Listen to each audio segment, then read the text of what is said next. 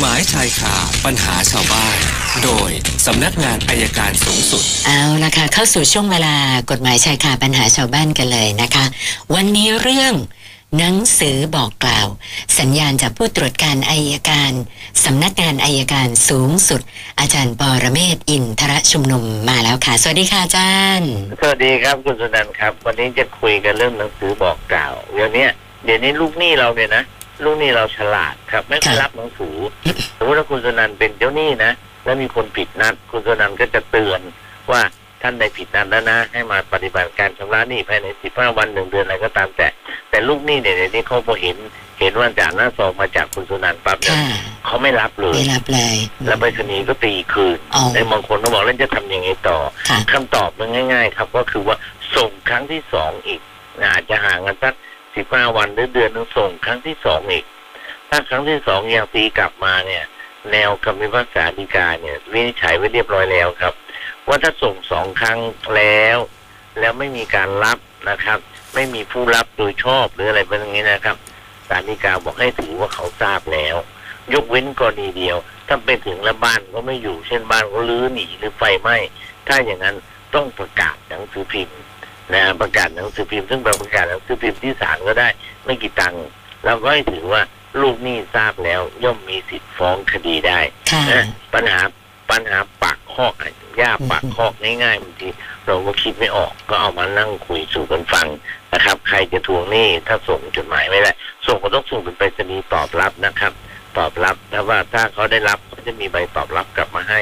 ถ้าไม่ถ้าเขาไม่รับเขาก็จะมีทั้งสองทั้งใบตอบรับกลับมาเลย นะครับ อันนี้ก็ฝากไว้เป็นเกร็ดความรู้ครับค่ะพรุ่งนี้ก็พรุ่งนี้ก็หยุดอีกวันหนึ่งแล้ว แต่ผมก็ไม่ได้หยุดนะครับค่ะเอาละครับตอบคำถามต่อไป เริ่มที่คุณรุ่งนครค่ะอาจารย์บอกว่า พี่ชายขับแท็กซี่ แล้วก็ไปส่งผู้โดยสารต่างจังหวัดนะคะ ปรากฏว่าวันที่เดินทางเนี่ย ประกันพรบขาดวันนั้นพอดีเลยนะคะ แล้วก็เป็นเรื่องไปชนกับรถจักรยานยนต์ แต่คนขับได้รับบาดเจ็บคนซ้อนเสียชีวิต เขาบอกว่าตอนนี้ เอ่อเจ้าหน้าที่ตำรวจยังไม่ได้สรุปนะคะว่าใครผิดใครถูกยังไง แต่ว่าเขาอยากจะขอทราบขั้นตอนว่า เรื่องมันจะเป็นยังไงต่อไปเหรอคะอาจารย์ คือคือไอ้ผิดถูกเรื่องประมาทอีกเรื่องหนึ่งนะครับ แต่กรณีเนี้ยถ้าถ้าเขามานั่งดูแล้วไม่มีไม่มีเรื่องของเอ่อพรบเนี่ยก็จะเป็นความผิดฐานฐานไม่ไม่ต่อใบอนุญาตเพราะไม่มีพรบอันนี้โดนแน่ครับ โดนแน่ค่ะอันก็ต้องระมัดระวังไว้เหมือนกันครับ คุณอุดมบอกว่าญาติโดนจับคดียาเสพติดนะคะมีไอซ์แต่ว่าจำนวนในครอบครองเนี่ยเขาบอกว่า 0.66 กรัมนะทีนี้ความรู้สึกที่ไม่เห็นกับไม่เห็นด้วยกับเจ้าหน้าที่ของเขาก็คือว่า 0.66 กรัมเนี่ยเขาบอกว่าเจ้าหน้าที่แจ้งว่าข้อหาก็คือครอบครองไว้เพื่อจำหน่าย แต่เขาบอกว่าปริมาณมันน้อยแค่เนี้ยนะเจ้าหน้าที่แจ้งข้อหาแบบนี้รุนแรงเกินไปหรือเปล่าคะอาจารย์เอออย่างนี้ครับ 0.66กรัมเนี่ยมันเกินกว่าที่กฎหมายกำหนด อ๋อ มันนะครับเกินนะเจ้าคะหนี้เจ้าหน้าที่เขาก็แจ้ง ผมจำไม่ได้ว่า0.5หรือไงเนี่ยผมจำไม่ได้นะเพราะว่ากี่กี่กี่กรัมนี่ขนาดนั้นขึ้นไปถือว่าเป็นการครอบครองเพื่อจำหน่ายไม่เป็นไรครับ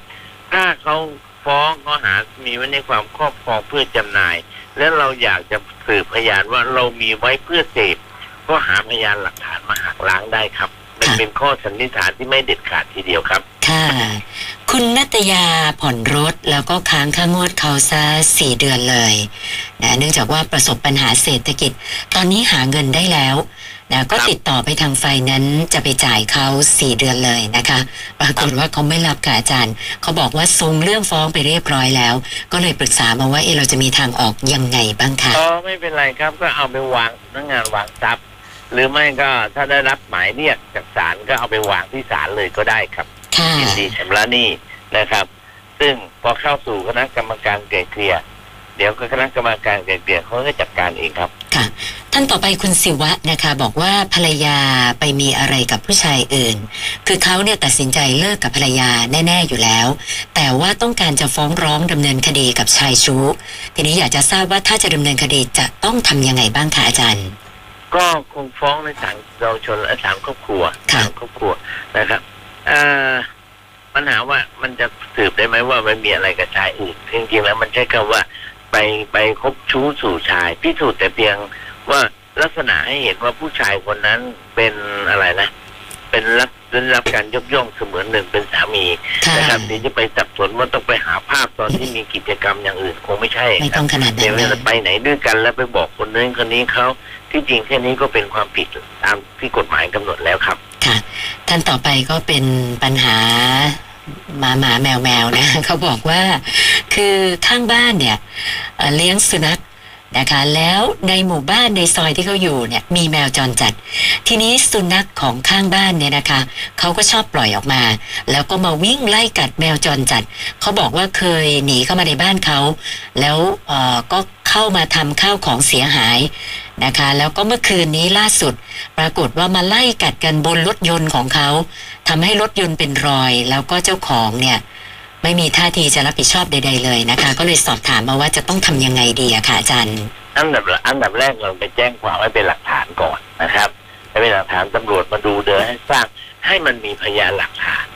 แล้วเราก็ใช้สิทธิ์ในการเรียกร้อง นะครับ เจ้าของสัตว์ปล่อยปละละเลยสัตว์นั้นเป็นรบกวนชาวบ้านเขา ก็ใช้สิทธิ์ในการฟ้องร้องทางแพ่งครับ แต่ที่ผมแนะนำว่าแจ้งความมันเป็นหลักฐานเนี่ยเพื่อให้ตำรวจมาช่วยดูหน่อยว่ามันมีหลักฐานไม่งั้น เราทิ้งไว้อยู่ๆเราไปฟ้องเลยเนี่ยมันจะหาหลักฐานยากครับ ค่ะ แล้วก็คุณนกูลนะคะบอกว่ากรณีที่คนทำผิด เป็นทหารนะคะก็อยากจะทราบว่า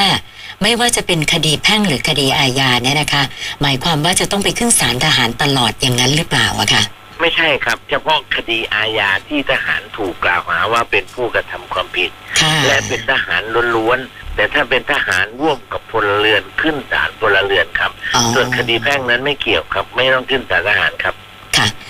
คุณธีรศักดิ์ไปค้ำประกันการซื้อรถให้คนรู้จักกัน ต่อมาเขาผ่อนไม่ไหวนะก็ปล่อยยึดไปเรียบร้อย คือเหตุการณ์มันผ่านไปทั้ง 5 ปีแล้ว คุณธีรศักดิ์ก็นึกว่าจบคงไม่มีอะไร ปรากฏว่าวันนี้มีหมายสารมา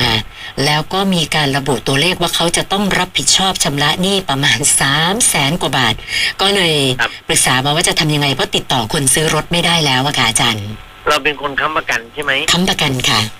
ค้ำประกันเคยได้รับหนังสือบอกกล่าวไหมเขาบอกไม่ไม่เลยห้าปีที่ผ่านไม่มาเคยรับหนังสือบอกกล่าวไปยื่นคำให้การสู้คดีเลยนะครับค่ะหาทนายสู้ก็ได้ว่า